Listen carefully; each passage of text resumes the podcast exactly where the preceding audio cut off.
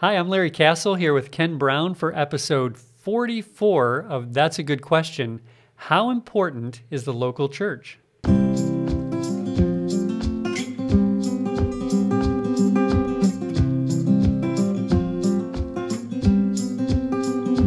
Well, in today's episode, uh, it's re- the topic is related to what we looked at last week when we asked the question, "Why is the local church gathering so important?"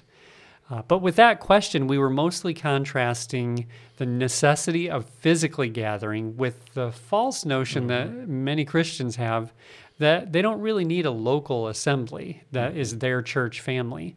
Um, as long as I'm being fed with the Word of God, and it doesn't matter whether this is through sources on the internet, um, whether it's through live streaming on Sunday morning, uh, podcasts of my favorite preachers, doesn't really matter.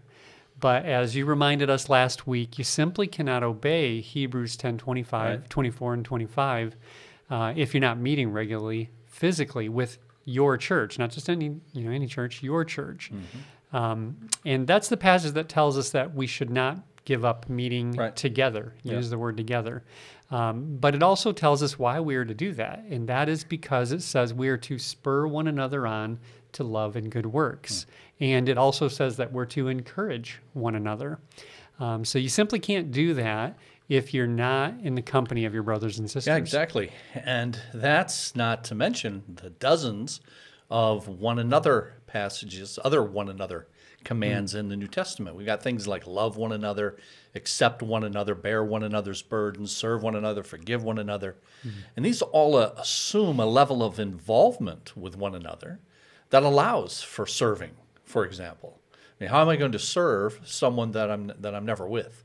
Mm-hmm. And it also assumes interaction such that we might actually sin against each other and need to seek forgiveness and reconciliation.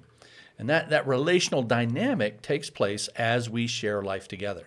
Yeah, so we, we talked about some of the proposed substitutes for the full assembling of the church hmm. that in effect divided in ways that are inconsistent with the Bible's profile of the church. Yeah, over the last few decades, churches have found creative ways to split.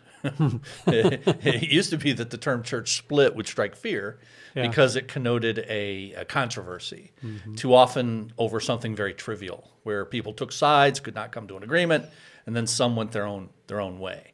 Sometimes, then, starting a new church in town. In fact, there's a town in our area that has several Baptist churches in that town that were started that very way. Oh my.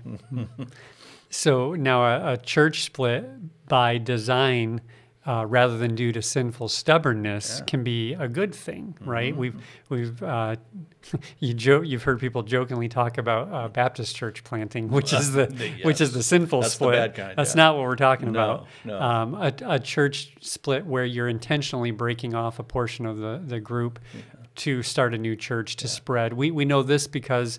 Uh, the church we lead is a product of that kind of a good split, right? Exactly. Yeah. Our church is uh, what's sometimes called a daughter church of a church at which I served for 16 years, Huron Baptist in uh, Flat Rock, Michigan, in our area. And that church commissioned us and a few families uh, to start Community Bible Church 20 years ago.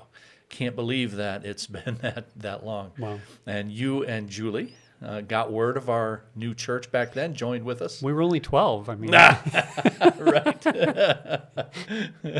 and you guys joined with us when you were 12, and uh, we haven't been able to get rid of each other. So here we are 20 years later. try as we may. Exactly. But seriously, what a blessing it is to have your and Julie's partnership all these years, and for our church to have been planted by design, by a faithful and thoughtful, biblically thoughtful parent church in Huron Baptist, whose vision and faithfulness resulted in what the Lord has done here at CBC. But unfortunately, we have churches splitting for much less noble reasons. Hmm. You don't see as much of this today, but for a few decades in our lifetimes, it was not unusual to see churches assemble, and I kind of have that in, in hmm. Think of that in quotes, assemble at two different times on Sunday. One service called the contemporary, and the other service the traditional. Some of our listeners, viewers may be familiar with that. Maybe you've attended or attend a church like that. And the difference was music. In effect, you really could have labeled those services the younger people's service, the older people's service. Uh, this is why you don't see that as much now, though, because the older people have gradually passed off the scene. Hmm. So that there's no one attending in a lot of these churches now any longer the traditional service. And eventually there's then no need to have it. So really the younger people won by outlasting the older people. Hmm. Hmm. that that division along generational lines really seems to violate what you see in the New Testament, mm-hmm. right? We we've got interaction there and ministry taking place between the older mm-hmm. and the younger. And as the older, presumably wiser generations are told to mentor the younger in places like Titus 2. Absolutely, indeed. Now, to be fair, the intention of the whole contemporary versus traditional was not to split along age divisions, but that really was completely foreseeable hmm, if yeah. you if you think about it. I mean, who's going to go to which which service primarily? But making a division really of any kind in the worship gathering of God's people violates the nature of the New Testament assembly. Other ways in which this has happened beyond the what are called the music wars, uh, we mentioned last week, are multi-site campuses that some yeah. churches have adopted. And the idea is this: a church grows, but rather than serving as a parent church that births a daughter church, they instead seek to somehow keep that new location as part of the one church. Some use the terminology we are one church in three locations or mm-hmm. one church in six locations. In addition to violating the necessity of the assembly, that kind of model compounds the error by adding celebrity preacher Yeah. status and, mm-hmm. and a component like that to it. The reason you don't simply start a new church with its own pastor is because the church is centered around a personality. Yeah, I've, we've attended, uh, visited a church. We're trying to help our daughter find a, a church down hmm. at school and visited one. I didn't explicitly say it was that kind of a church, but we hmm. got there and it was one of those campuses where you, you mm-hmm. know, you're hoping the the preaching pastor is at your location that week, but they don't tell you in advance and it's kind of like ro- church roulette, you know, preacher roulette. You get there and it's TV church that week. What? Yeah. What is up with that? Yeah. You know what? I just It was an odd experience. Yeah. I just can't. I just can't imagine. But yeah, as you point out, then it's going on around the country, and it's centered around a personality, often a mm-hmm. hipster kind of, mm-hmm. who attracts people to himself, and the church is built on that basis, grows. Uh, or bloats, as one guy said. There's a difference between bloating and, and, and growing. and Oh, well, that, you know, heard that's different than analogy, yeah. spiritual, you know, growth. You know, just having numbers and bloating are not necessarily the same thing. Yeah. And if you're built on that really kind of shallow basis, how are you, how are you really got a solid spiritual foundation for people? So it it bloats, it grows, uh, but not having him be the guy to give the talk, which Mm-hmm. Yeah. is often what it's referred to. You know, heaven forbid it be called a sermon, is just unthinkable. That's so preachy. It is too pre exactly. So some churches go to two services uh, for other reasons, not just the multi-site thing, uh, but they do it for years and even decades due to space constraints. Mm-hmm, mm-hmm. But again, that divides the church, and really, it would just be much better to break off some people and start a new church. Mm-hmm. What all of these have in, in common is that they're handling growth not by addition of new churches, but by dividing up the existing churches. Mm, I see, yeah. But in the New Testament pattern is growth by addition, uh, like you're describing of churches, uh, church planting, and that's because of the centrality, as we started to talk about last week, the centrality of the church, the mm-hmm. local assembly. Mm-hmm. So that's the question we want to answer today. How important is the local church? And you started to show that at the end of last week. Yeah. So I'll, I'll pick up on that in a moment, but let's remind our listeners why we're dealing with this matter at this particular time. Yeah. It's because we are apparently, Lord willing, nearing the end of the mm. pandemic. Now, I have to throw in the disclaimer. We all know that there are variants of the virus going around, so there are always these unknowns, but it appears that's the direction that, that we're heading in. And the vaccine and the availability of vaccines is playing a large role in that so that uh, people can get that and then be protected from getting the virus uh, at a 95% or more rate, is what I understand. So we at our church have set the end of May. For our congregation to return to in person gathering. And it means that we all need to start weaning off of live stream because live stream, like these other models that we've talked about, is, is not a substitute for the gathering of the church. I like the term you use, weaning. So start small. Just put pants on as you watch from the couch the first week. Add shoes to it, and then That's good. go outside, start the car one week, then come back in and watch. That's how you do I like it. exercise, right? You like get up it. first and you put your it. shoes on. I don't know how you do exercise. But, but yeah, that sounds good. So, okay, so so uh, where there, you're saying there is no digital substitute for the gathering of the church, and we need to do, uh, you know, we need to do so just as soon as possible. Get back to the regular gathering, and so we've asked our members to target, like you said, the end of May. But why is the church so important? Why are we making such a big deal of this?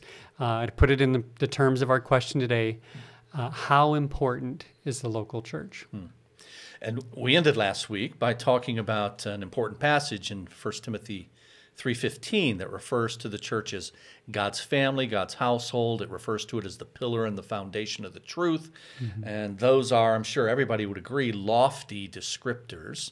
And we showed that in the context, those those phrases are not referring to what's sometimes called the universal church, but rather the, the local church, a local mm-hmm. church like ours or a local church like any other that's proclaiming the gospel and advancing Christ's mission. Now, for those who didn't hear last week's episode, I encourage you to listen to that explanation that we gave of 1 Timothy 3:15. Yeah, and I'll put right over Pastor Ken's head right now. If I do the magic properly, there should be a link to that. Okay, excellent. Very good.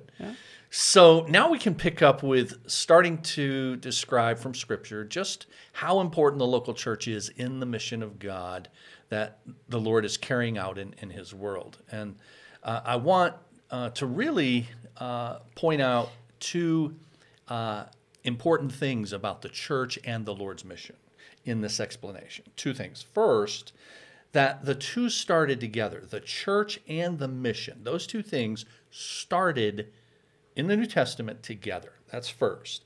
And then, secondly, to show that they advance together. That you don't have the one, the church, you don't have the mission without the other.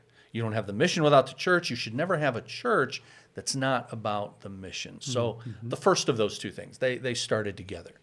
Uh, the church started at Pentecost. I'll show in a little bit that so did the, the Great Commission, the mission that's been assigned to us. But first, let me try to show that the church itself started on the day of Pentecost. Now, what is Pentecost? Uh, Pentecost um, is from you know, if you have a, a pentagram, uh, a, a, the Pentagon, where the Defense Department is housed, has five sides to it. Pentagon's better illustration. Okay, yeah. pentagram. I can see the wheels turning there as you. so that's not the right I'll example. it, not pentagram, pentagon.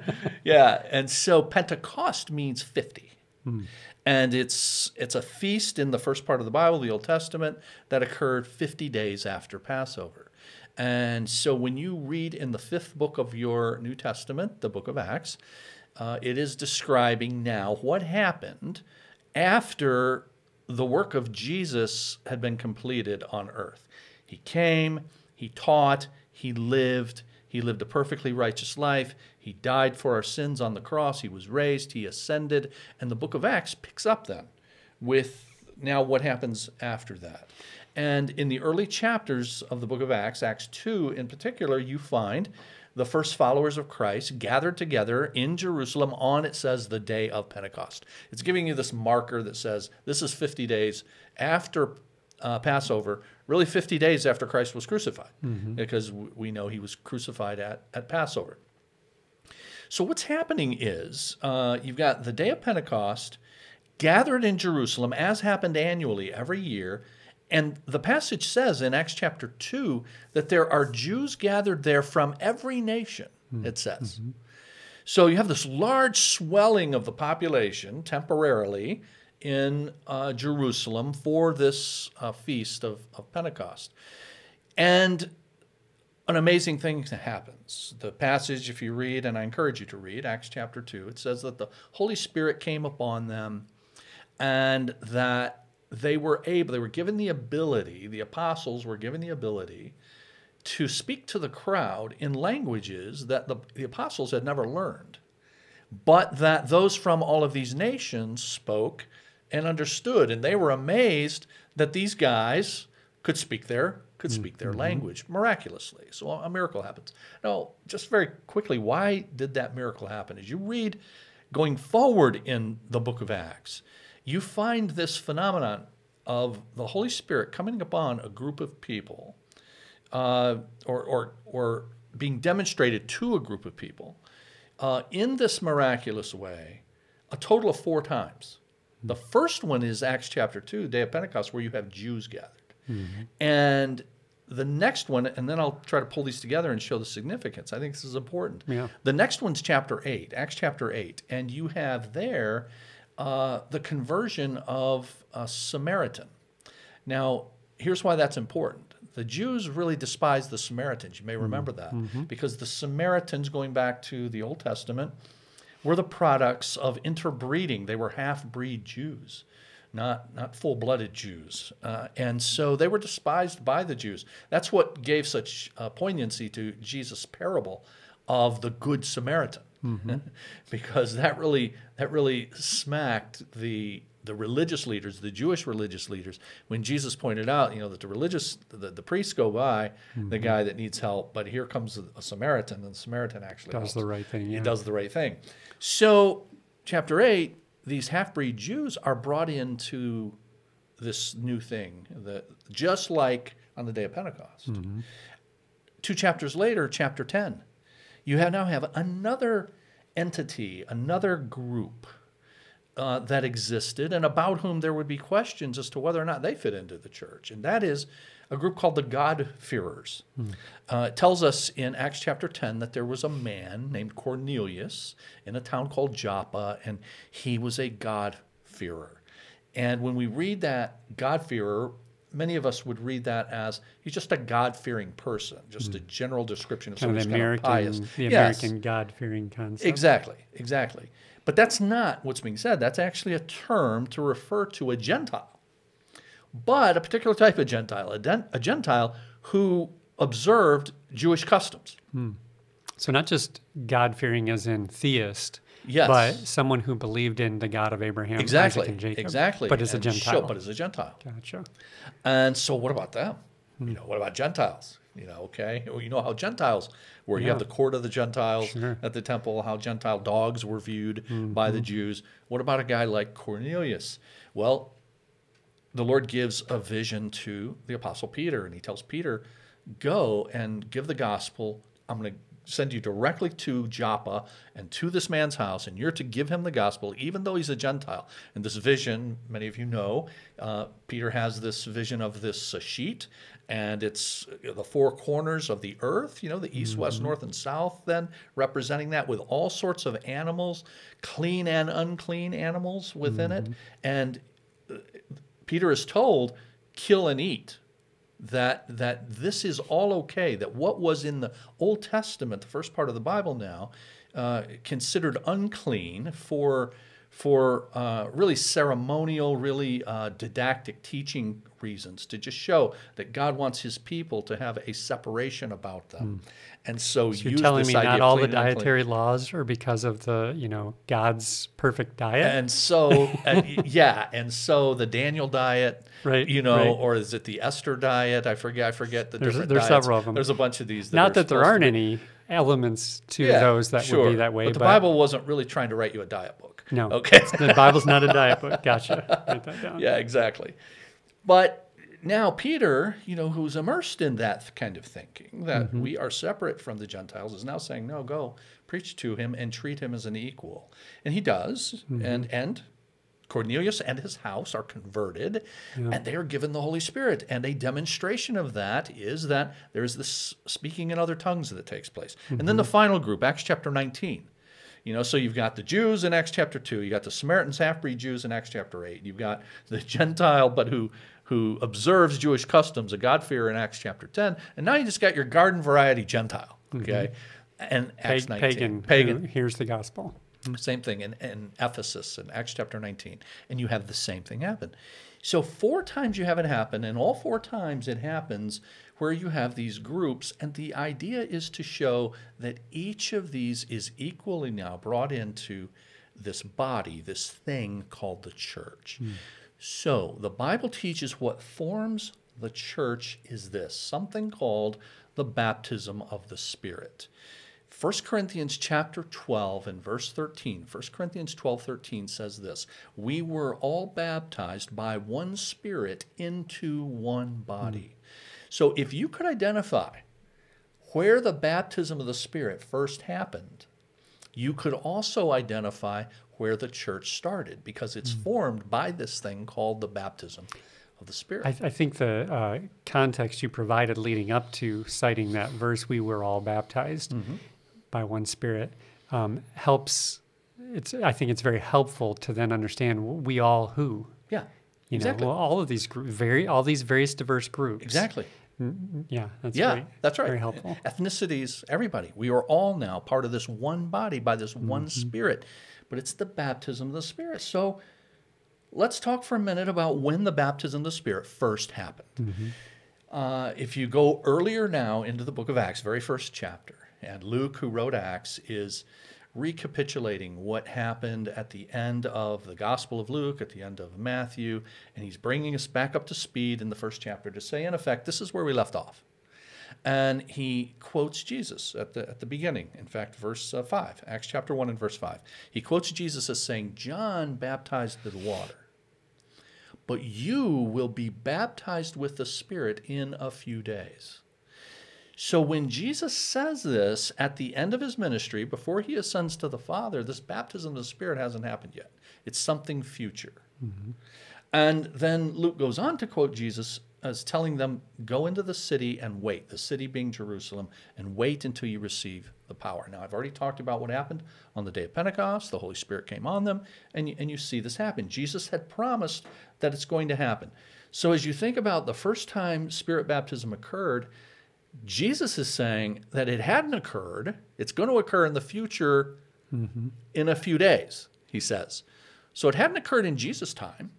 It hadn't occurred prior to Jesus' time. It's happening in a few days after that. That's one. And then we see the next chapter, Pentecost, it happens. Now, as you move forward and you go to uh, the house of Cornelius again, Acts chapter 10, and Peter going to the house of a Gentile and doing what he did, preaching the gospel, and then them coming to Christ, he now has to come back to Jerusalem, the Bible mm-hmm. records in chapter 11, and he has to explain this. Mm-hmm. Because, as you might imagine, this is going to be controversial. This is going to be shocking, surprising, perhaps even cause anger for, for some people, just really disorient them to their whole way of mm-hmm. thinking. Mm-hmm. So he goes back, and you can read in Acts chapter 11 as he goes back to the church in Jerusalem, and he explains now, this is what happened. And what's interesting is when you get to verses 15 and 16 of Acts chapter 11, Peter says that the Spirit came upon them just as he did with us. Hmm. And this is the phrase he adds at the beginning. Hmm. So, where's the beginning? Yeah. The same phenomenon that happened to us at Pentecost, that was future to Jesus' ascension, is the same thing that happened to Cornelius in his house. So Peter has pinpointed this was the beginning. If you put all those time markers together, Pentecost is the beginning of the church. The church started on the day of Pentecost. So that's one. But then I say that the Great Commission started on that day as well. And so I'd like to take a few minutes to Yeah, let's do it. explain that. So you all may remember that uh, Jesus comes to the end of his earthly ministry. He's died, he's raised, he is now giving final instructions to his first followers. And you get to the end of the Gospel of Matthew, for example, has 28 chapters. The last couple of verses, last two verses of the Gospel of Matthew, are Jesus issuing what we call the Great Commission. And he says, I want you to go now and make disciples of all nations. He's telling the apostles, go now, make disciples of all nations, baptizing them in the name of the Father and of the Son and of the Holy Spirit, and teach them to observe everything that I've commanded you. And so uh, Jesus tells them to do this, uh, and he uses a key word there that we'll come back to in a minute baptizing. So for our listeners, if, if you're able to, if you're driving, don't don't do this, but but write down or just remember the word baptizing. Those are Pastor Rich. Good disclaimers and thrown in here. Pastor Rich. Pastor Rich, our insurance guy. coverage. Yeah. there you go. I don't want to have any liability. I think of that. him every time I do something for children's ministry, and I say, "Now I'm going to cut this, but ask your parents Don't first if you use at home." scissors." Yeah. Uh, so we did that with an example yesterday, this past week with uh, Carrie teaching. So if you get the time sequence down, you know, this is Jesus at the end and he's ascending to the Father, but just before he does that, he gives these instructions and he says, Make disciples of all nations, baptizing. So remember that word baptizing. Now, you'll remember Feel free to take it. uh, you'll remember that there's more than one gospel. There's Matthew, Mark, Luke, and John. And all of them cover the, the life of Jesus. And many of them cover the same events in the life of Jesus. All four of them cover uh, his death, his burial, his, his resurrection. Uh, but Luke, for example, also records Jesus giving, after his resurrection, his final instructions in Luke's final chapter, just like Matthew did in his final chapter. Here are Jesus' final words. And he gives some details that Matthew didn't give.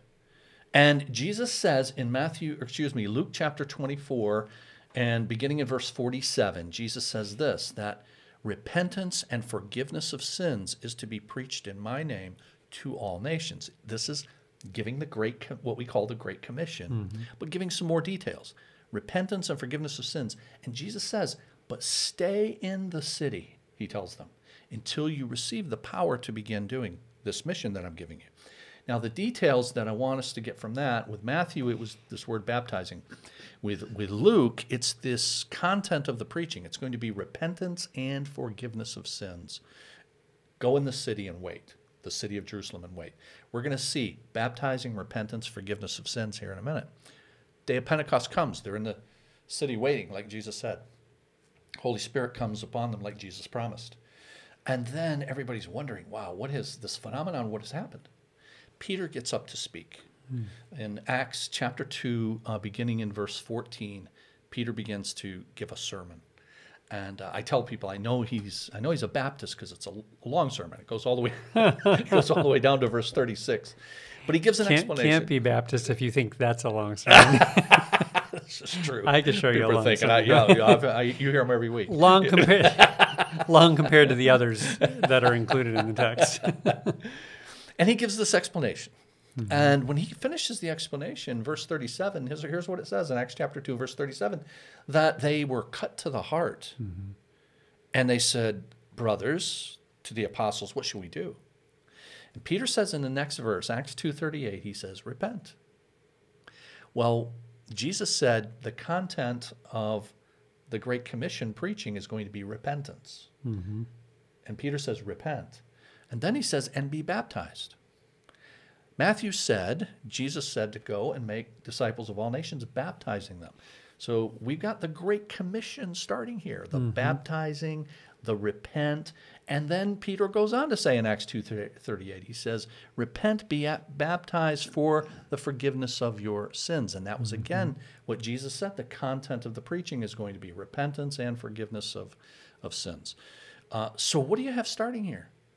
The Great Commission. Yep. Same day, day of Pentecost, that the church has started. They start at the same time. Now, uh, I said I want to show two things. They start at the same time, and then they progress together at the same time.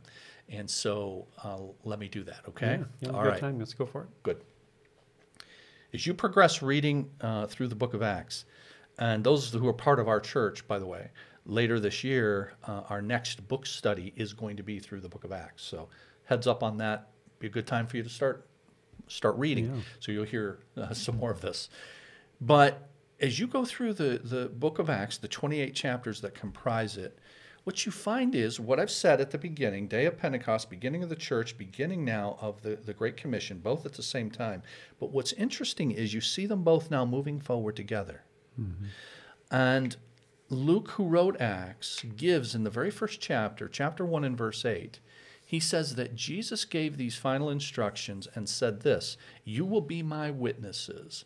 But what's interesting is he, he, he records Jesus as saying, You'll be my witnesses in these geographic areas. And he mentions what they are Jerusalem, and then Judea and Samaria, and then to the ends of the earth. So it's going to be ever increasing. Mm-hmm. Starting in Jerusalem, wait in the city, which they do, but then it's going to go out from there. Well, in those 28 chapters, lo and behold, that's what you find. You find this progress from going out of Jerusalem, the first several chapters, all the way through chapter, uh, chapter 7. It's confined to Jerusalem. But then after that, starting in chapter 8, it starts to move out into Judea and Samaria. And then after that, it starts to move out into the further reaches of the Roman Empire. And what Luke does, very interestingly to me, in the book of Acts, is he provides seven places where he just keeps track. so in the very first chapter, he said this is going to be this geographic expansion Jerusalem, Judea, Samaria, ends of the earth. And I'm going to show you how that advanced. I'm going to show you how that happened and give you these progress reports. And I'm gonna you're gonna go through these. I'm assuming. Just I'm going to mention. Yeah. Least, well, yeah. I'm gonna I'll put in the notes in the uh, notes underneath Terrific. this the those references because yeah. this is so important to understand how this mm. fits together. Mm. And uh, so it'll be there if you would like to, so you don't have to keep stopping and rewinding to hear what he says. I'll put the references there. Excellent. And you can pull those up and look at them after the fact. Even. That, thank you. Mm-hmm. Good. Yeah. So uh, I'll mention what there. He gives seven of them, seven progress reports, and he gives uh, and the very first one in chapter two.